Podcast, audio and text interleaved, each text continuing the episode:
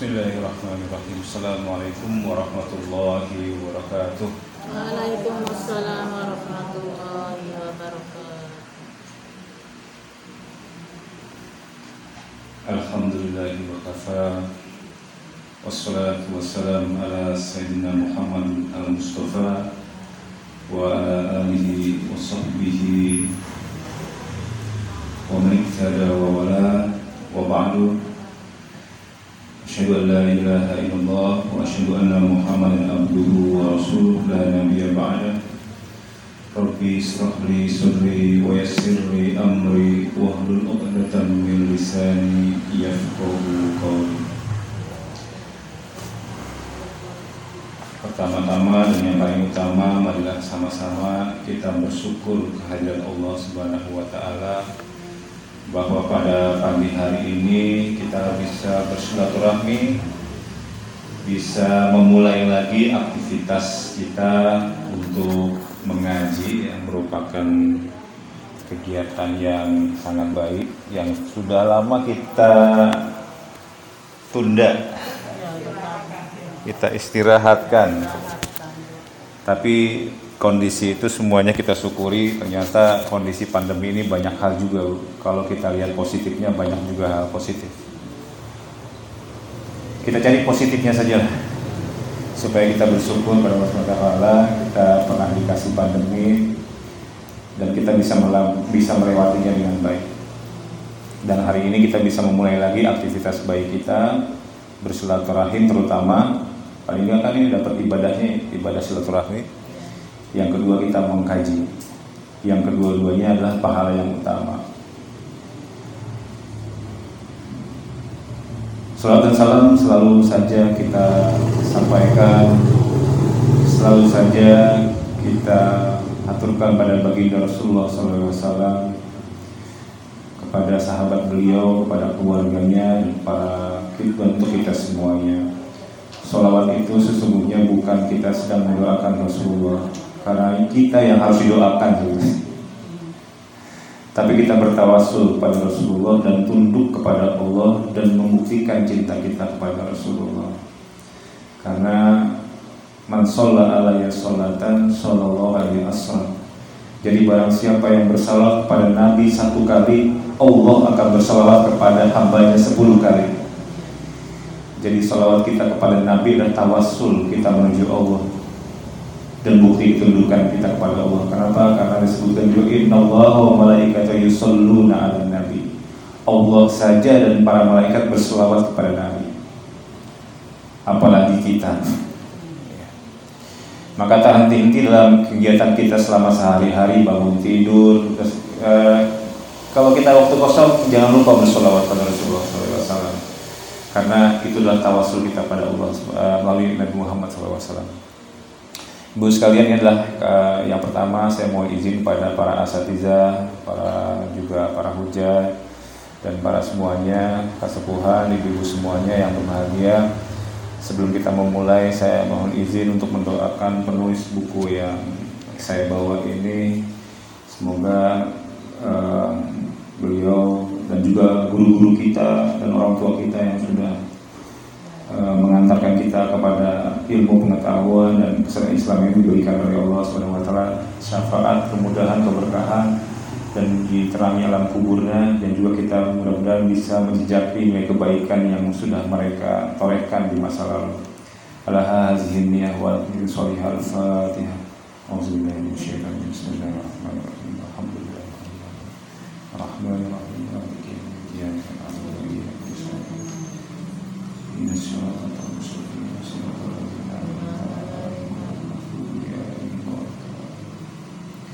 Amin amin ya rabbal alamin.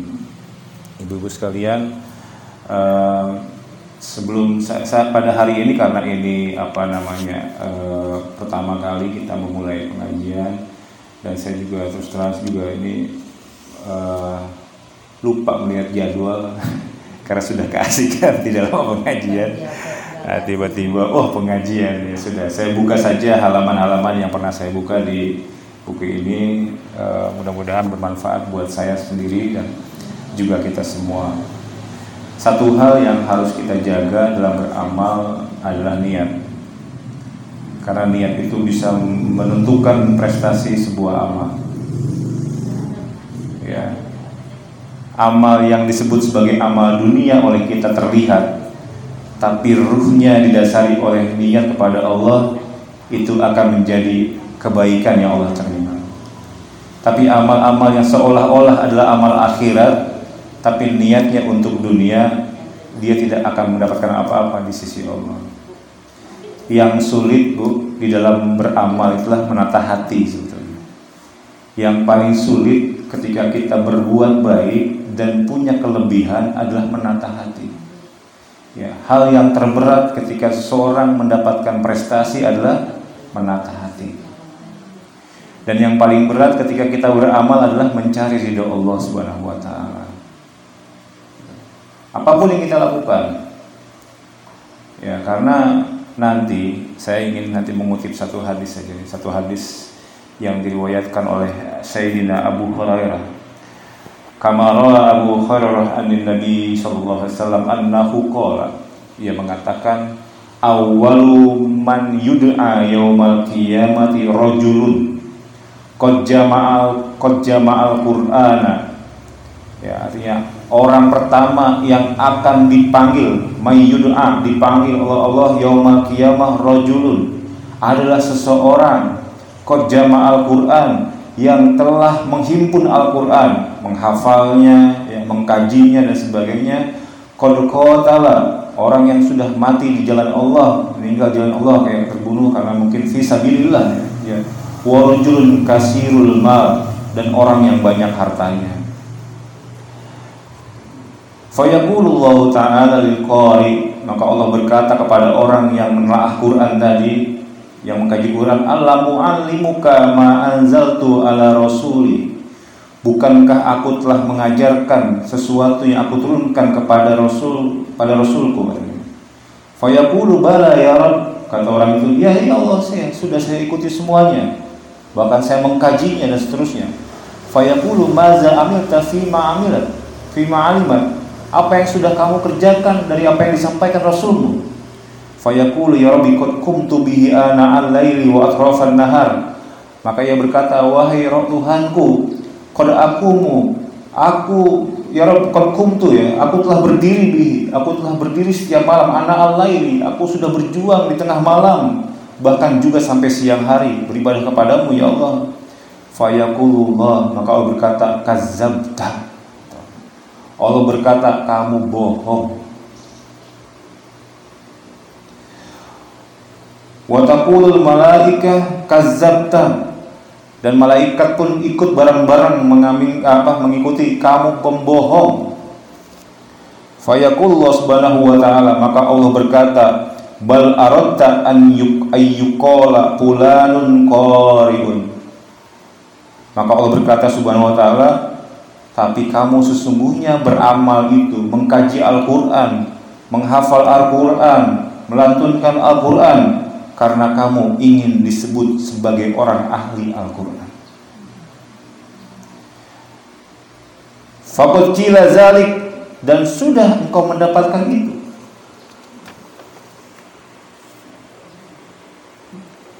Ya.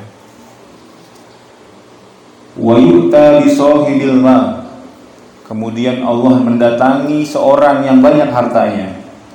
Fayaqulullahu lahu alam aw alam uwassi alaika? Hatta lam adaka tahtaju ila ahad. Bukankah aku telah luaskan kepadamu semua yang kau butuhkan ya, Sehingga engkau ada kata taji Sehingga engkau tidak pernah membutuhkan ila ahad kepada seseorang pun Fayaqulu bala ya Rabb Berkata betul Tuhan Ya betul ya Allah. Fayaqulu fama amilta fima ataita. Kemudian apa yang sudah engkau kerjakan dengan apa yang sudah aku berikan kepadamu? Fayaqulu kuntu usul kuntu asilur rahim. Maka dia berkata, saya menjamu silaturahmi wa atasaddaqa dan aku banyak bersedekah. Fayaqulullah kazzabta Maka Allah berkata, kamu bohong. Wa taqulul malaikatu kazzabta. Dan malaikat juga barang-barang berkata, kamu bohong. Fayaqulullahu subhanahu bal aradta ayyuqala. Maka berkata Allah SWT, tapi sesungguhnya kamu sebenarnya pengen disebut, pengen kesebut innaka jawadun faqad qila. Sesungguhnya engkau pengen disebut sebagai orang yang dermawan dan engkau telah mendapatkan itu semua. Fayutabillazi kutila fi sabilillah. Maka Allah mendatangi orang yang didatangkan orang yang mati di jalan Allah. Fayaqulullah ma fa'alta. Allah berkata, kamu ngapain aja? Fayaqulu umirtu bijihad. Aku berkata, aku telah berjihad fi sabilik di jalanmu ya Allah. Faqataltu hatta kutiltu. Maka aku berjuang sampai aku mati, habis-habisan berjuang ini. Fayaqulu ta'ala kazzabta. Allah berkata, kamu bohong. Wa taqulul malaikah kazzabta dan berkata seluruh malaikat kamu bohong. Fayaqulu bal aradta ayyuqala fulanun jariun wa suja'un. Kamu cuma pengen disebut orang pemberani dan orang yang gagah. Faqad kila zalik dan engkau sudah mendapatkan itu semua. Jadi ini digambarkan dalam hadis ini sia-sia amal kita. Sia-sia amal kita karena apa? Karena niatnya untuk dunia. Amal soleh tapi untuk mendapatkan prestasi dunia. Nauzubillah min zalik. Makanya ada satu yang dipegang Ibu. Ada dua hal penting untuk menyempurnakan amal. Ketika kita sudah beramal soleh, sempurnakan dengan dua hal. Yang pertama istighfar. Karena bisa jadi amal kita tadi niatnya nggak benar. Bisa jadi ketika kita melakukannya niatnya macam-macam. Di luar Allah Subhanahu wa taala. Dan banyak kekurangannya yang nggak kita sadari juga. Maka menyempurnakan amal yang nomor penting nomor satu adalah beristighfar. Jadi setelah beramal soleh bukan bangga bu, Astagfirullahaladzim.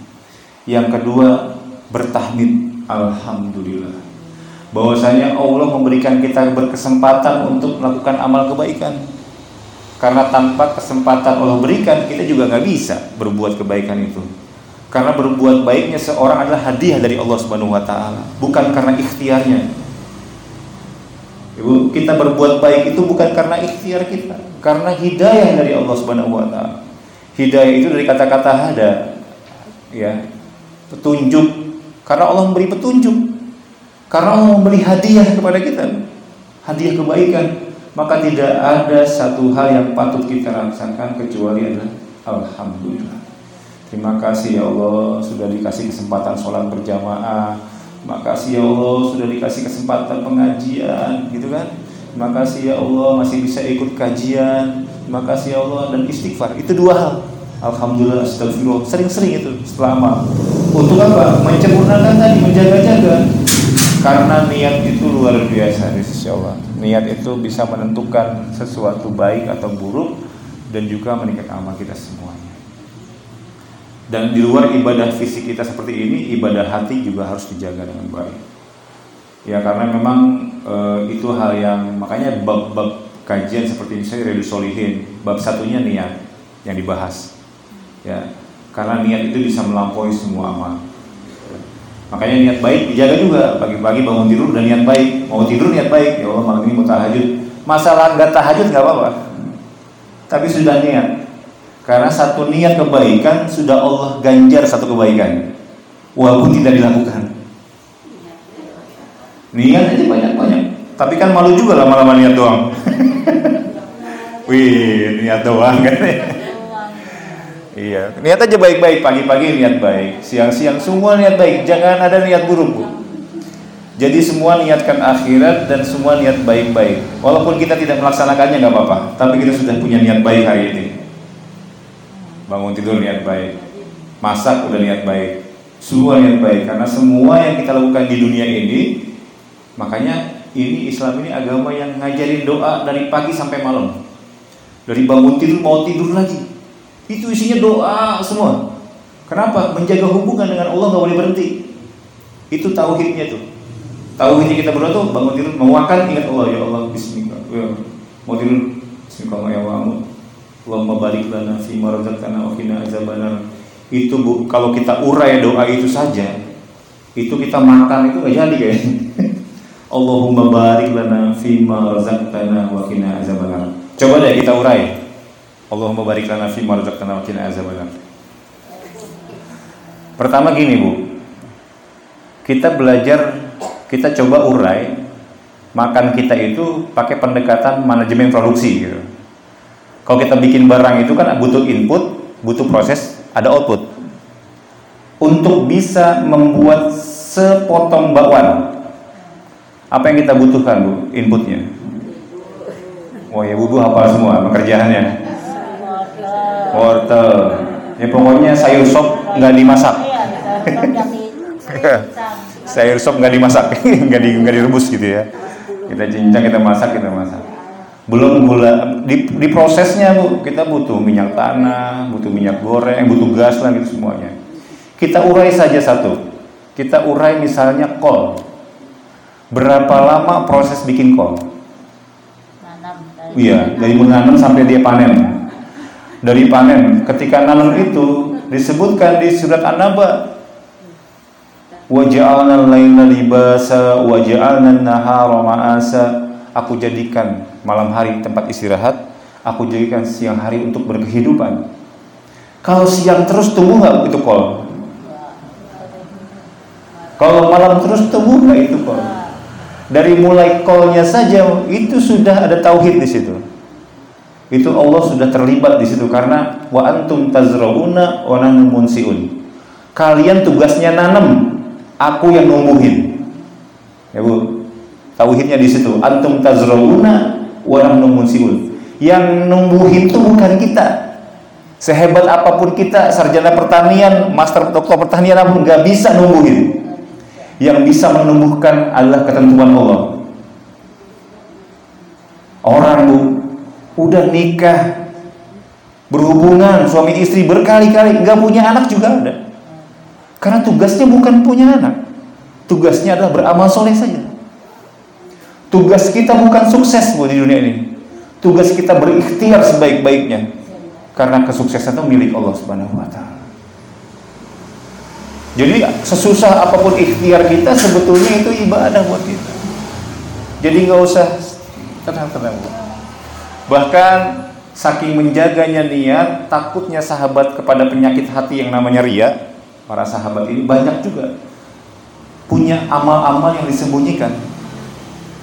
Jadi di luar amal kita yang kita bersama-sama kita lakukan sebagai dakwah dan syiar kita, bu kita berjamaah laki-laki terutama sholat berjamaah, kita pengajian gini itu kan rawan sama ria bu, rawan sama ria. Makanya ada amal yang kita sembunyikan. Sampai Nabi saja nggak tahu kaget ketika beliau Isra Mi'raj dengar terompah di surga. Ini terompahnya siapa? Udah kedengaran di surga. Bilal, Bilal, kamu ngapain? Sampai Nabi nggak tahu kebaikannya Bilal. Segitu Nabi sahabat dekatnya Bilal bin Rabah nggak tahu amal solehnya. Bilal, kamu ngapain? Saya dawamul wudhu ya Rasul. Jadi Bilal itu punya kebaikan yang dia lakukan secara konsisten dan itu cuma dawamul wudhu yang istimewanya. Tapi terompahnya sudah terdengar di surga. Makanya pintu surga kan ada banyak macam. Ada pintu aroyan gitu ya. Ada pintu orang yang puasa nanti. Ada pintu orang yang sedekah. Macam-macam. Jadi banyak bu kebaikan. Jadi ada yang memang kita tunjukkan. Ada yang harus sebagai syiar tapi juga ada yang kita sembunyikan sebagai khidmat kita kepada Allah sebagai apa ya kemesraan kita kepada Allah Mesra itu kan disembunyikan kan. Semakin kita mesra kan semakin tersembunyi. Kalau terang-terangan tuh nggak mesra. Maka amal apa yang diminta yang Rasulullah SAW itu mewajibkan dirinya? Tahajud bu. Ya kita mah mungkin nggak tahajud sekelas Rasulullah, tapi mungkin kita punya amal soleh lain yang kita sembunyikan. Yang itulah kebaikan yang kita jaga di hadapan Allah Subhanahu Wa Taala. Makanya niat itu menjadi hal yang sangat penting. Sahabat-sahabat menjaga dengan demikian, menjaga niat baik dengan demikian karena apa ya? Itu semua bisa menentukan baik atau buruknya. Dan kita berdoa untuk bisa beramal soleh terus setiap harinya. Makanya di Riyadus Solihin dalam satu hadis disebutkan kata Rasul wahai dawamkan doa ini. Bu dawamkan doa ini setelah kita habis sholat. Allahumma inni ala zikri wa syukri wa husni ibadati. Ini doa yang harus kita baca setiap kali sholat. Salah satunya. Allahumma inni ala zikri. Ya Allah bantu aku ya Allah untuk berzikir kepadamu. Karena tanpa hidayah Allah kita nggak zikir. Wa syukri dan selalu bersyukur kepadamu. Wa husni ibadatik dan selalu baik ibadahnya kepadamu. Jadi minta kepada Allah karena kita nggak punya apa-apa. Kita sholat rajin, tahajud rajin itu bukan kita juga. Allah berkehendak. Mungkin kita bisa jadi disibukkan oleh amal dunia sehingga kita nggak sih nggak punya kecenderungan kepada akhirat. Hati kita kan siapa yang membolak-balikan hati? Allah. Ya muqallibal qulub sabbit qalbi ala diman. Wahai engkau yang membolak-balikan hati, tetapkan hatiku dalam keimanan kepadamu. Maka secara khusus Rasul mengatakan demikian. Bacalah doa ini setelah sholat. Allahumma a'inni ala zikri wa syukri wa husni ibadati. Kenapa berdoa bu? Bu, sebetulnya kita enggak doa juga Allah tahu apa yang kita mau. Kita enggak menyebut juga Allah tahu apa yang sedang kita usahakan kok. Allah maha tahu, maha mendengar, maha mendengar apa yang tersembunyi di hati kita.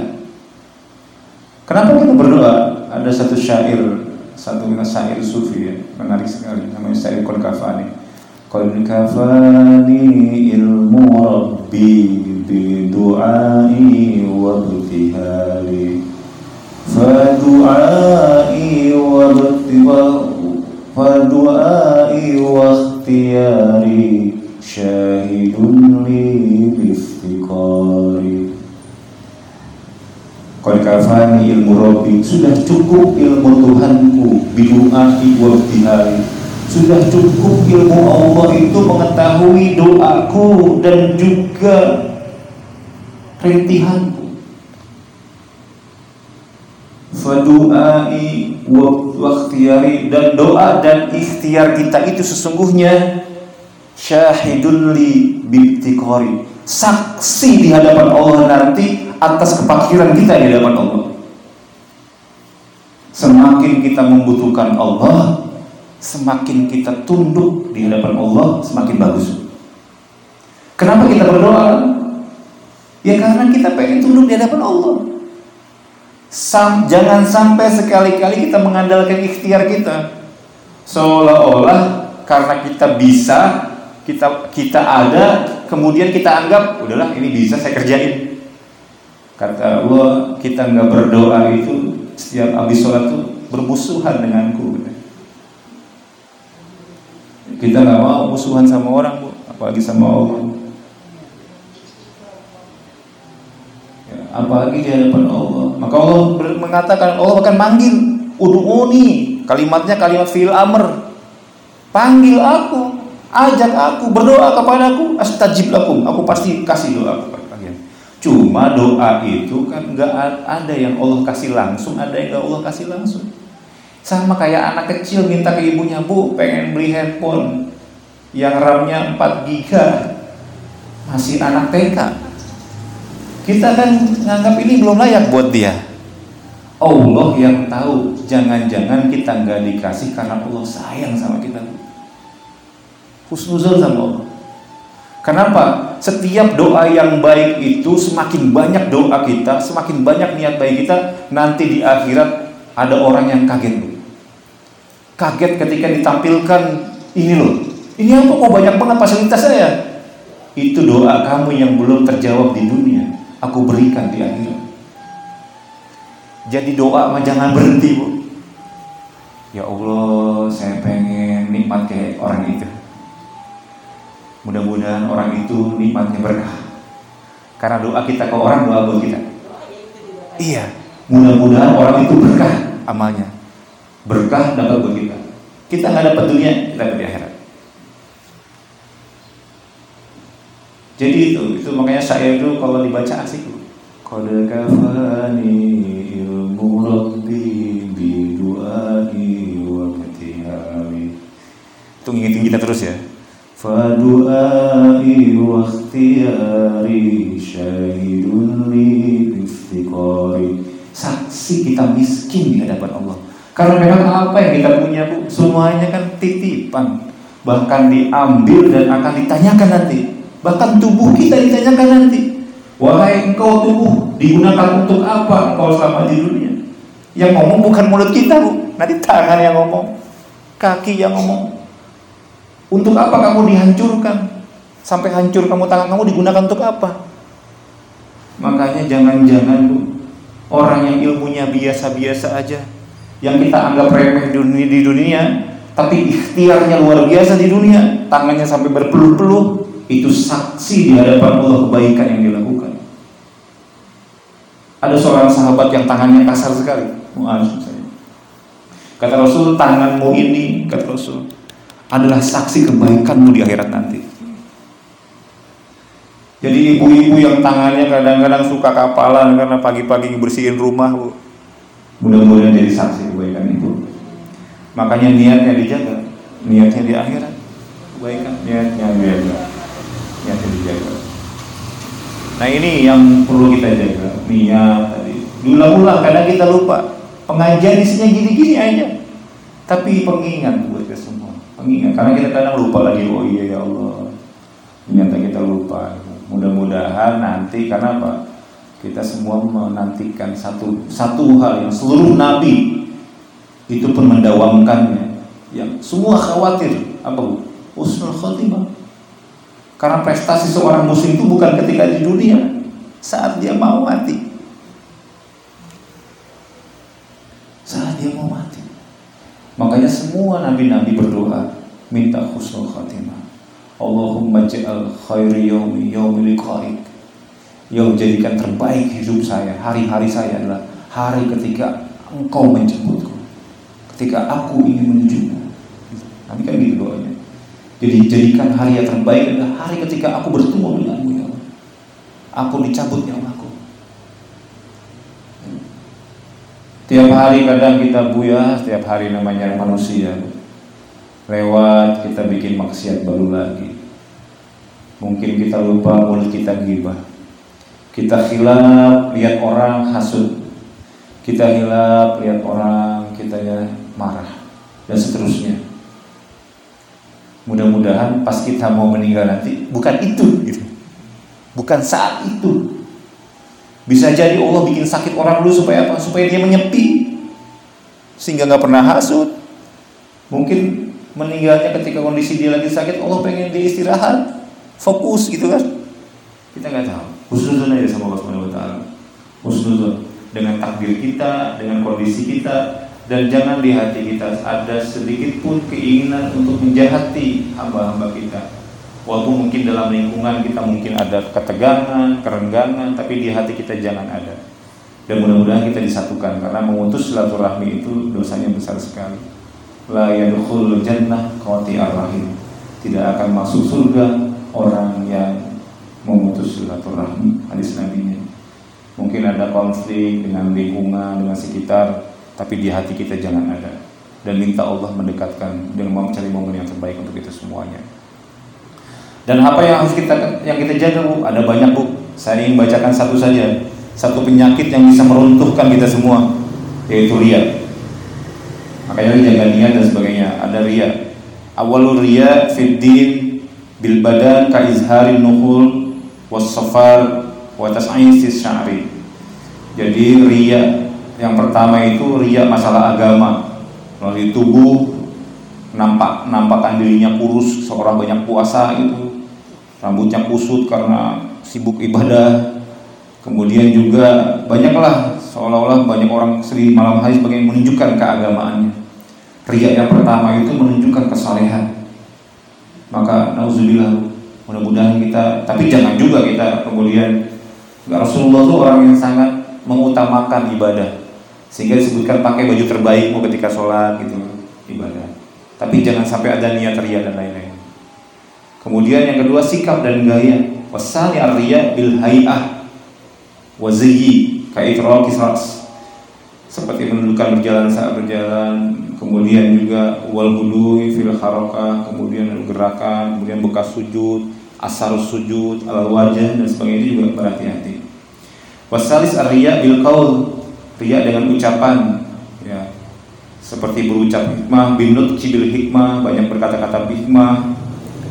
Wa tahrikis syafatain bizikr kemudian juga menggerakkan bibir soal banyak berzikir. Ya tapi di hadapan orang lain min nas kemudian juga misalnya baca Quran dengan cara dilembutkan suaranya. Kalau kita baca Quran dilembutkan suaranya memang diajarkan memang perbaiki ya dengan tajwid yang baik dan lagu yang baik. Tapi yang bagus itu bukan suara kita sebetulnya. Al-Qurannya ya Pak selalu gitu. Yang bikin bagus itu bukan suara kita, tapi Al-Qur'annya. Yang bikin bagus itu bukan kita, karena tajwidnya. Sehingga kita ya kalau bahasanya gitu, sebaik-baik kamu, aku lebih baik dirimu.